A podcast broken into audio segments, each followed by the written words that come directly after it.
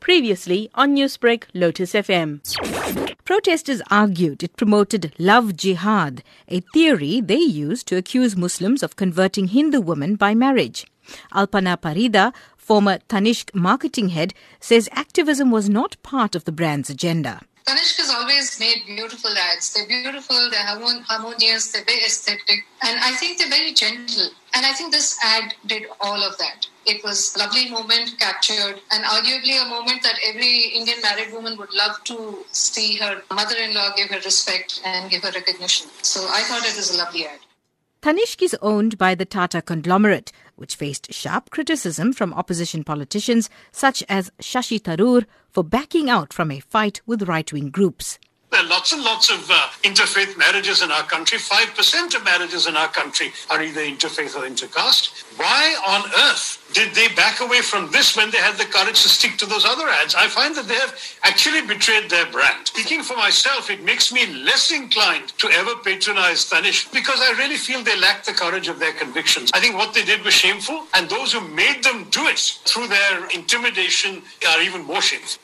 But Renuka Jaipal, a respected voice in the advertising industry, said Tanishq had no choice as the protesters were knocking on the doors of its high end stores.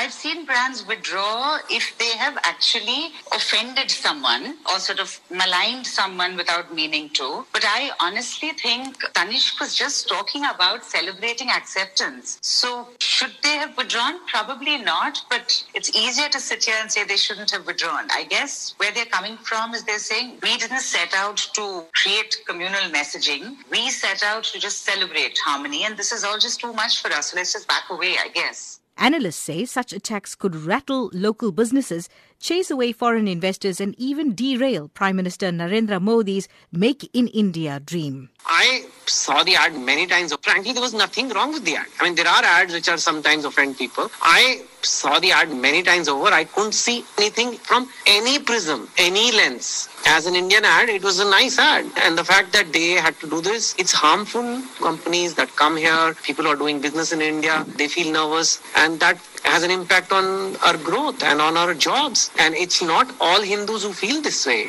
That was best selling Indian author Chetan Bhagat echoing the fears of economists and policy watchers. And that report compiled and produced by our South Asia correspondent. Newsbreak, Lotus FM, powered by SABC News.